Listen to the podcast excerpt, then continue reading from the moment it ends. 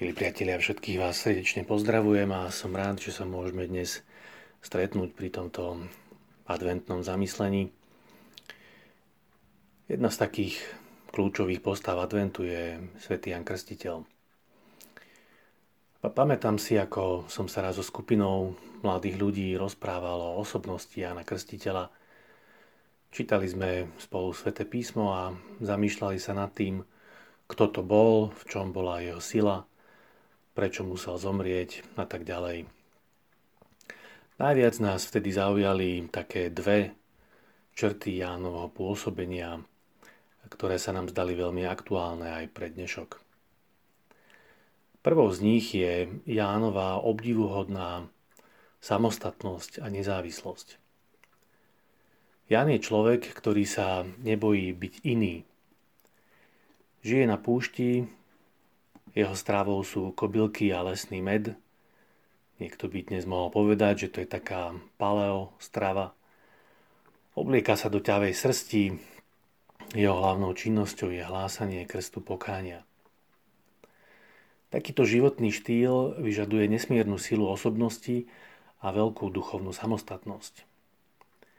Ján ide proti prúdu doby, nepríjma bežný ideál šťastia, a nenasleduje životné ambície svojich súčasníkov. Zdrojom jeho naplnenia nie je ani rodina, ani majetok, ani zamestnanie, ani postavenie. Skrátka nič toho, čo bežný človek považuje za základné piliere šťastia a zmyslu života. Jan sa vedome vyčlenuje z hlavného prúdu spoločnosti a venuje sa jedinečnému povolaniu. Na začiatku je v ňom úplne sám a ide neprebádanou cestou, po ktorej nik pred ním nešiel, nemá sa s kým o tom ako nejako poradiť alebo odkonzultovať, čo má robiť. Um, ale čo je dôležité, toto individuálne poslanie má zásadný komunitný rozmer. A to je práve tá druhá dôležitá črta Jánovho pôsobenia. Ján totiž nežije na púšti kvôli tomu, aby tam hľadal len nejakú vlastnú dokonalosť. Žije tam preto, aby prispel k naplneniu najdôležitejšieho záujmu celého židovského národa, k prijatiu prichádzajúceho Mesiáša. Ja sa síce utiahol do samoty, no nie je žiadny samotár. Z púšte volá ľudí, aby opustili starý život a pripravili si srdcia na nastávajúcu mesiášskú dobu.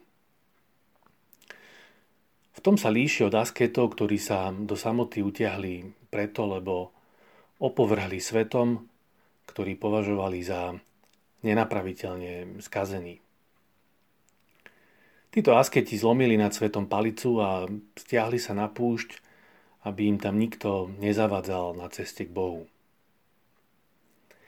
Ja sa síce životným štýlom radikálne odkláňa od predstav doby, no nad svojim národom v žiadnom prípade palicu neláme.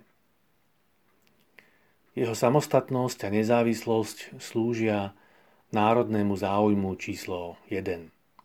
Spáse celého Izraela a potom v konečnom dôsledku aj spáse celého ľudstva, celého sveta. Toto je veľká výzva pre všetkých tých, ktorí sa chcú inšpirovať Jánom Krstiteľom.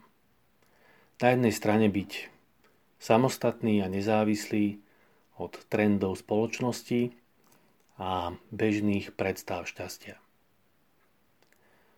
A na druhej strane pracovať nielen na svojej spáse, ale aj na spáse celého národa, celého ľudstva.